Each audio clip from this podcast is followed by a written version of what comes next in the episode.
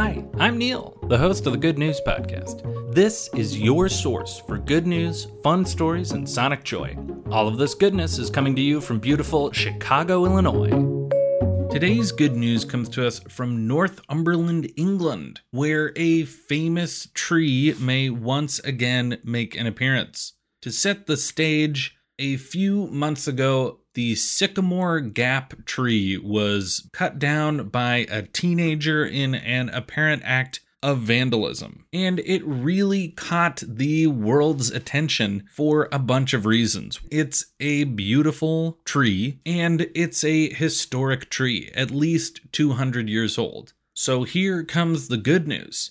Arborists have been hard at work, and I read about this on NPR, and they quote, Andy Jasper, the National Trust's Director of Gardens and Parklands, and he's quoted as saying, We are encouraged by positive signs of life and are hopeful that over 30% of the mature seeds and half of the cuttings, scions, will be viable. Over the next year, we'll be doing all we can to nurture the seeds and cuttings in the hope that some will grow into strong, sturdy saplings providing a new future for this much loved tree. And in a longer term, the tree itself might just regrow from its trunk, but that's going to take a few years to become clear one way or the other. So, no matter what, this good news story is developing over years and years.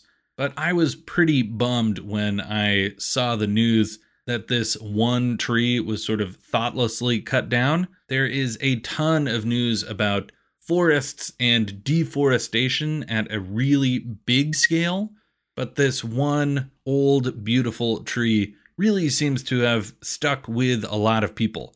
So keep listening to the Good News Podcast. In upcoming years, I will be sure to update you if any of those saplings turn into full fledged trees. That is the good news I have for you today. Enjoy the rest of your day.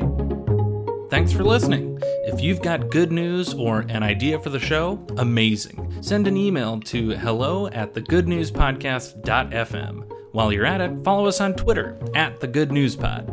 If you love the show, think about supporting our Patreon or reviewing us wherever you're getting this podcast from. Both are great.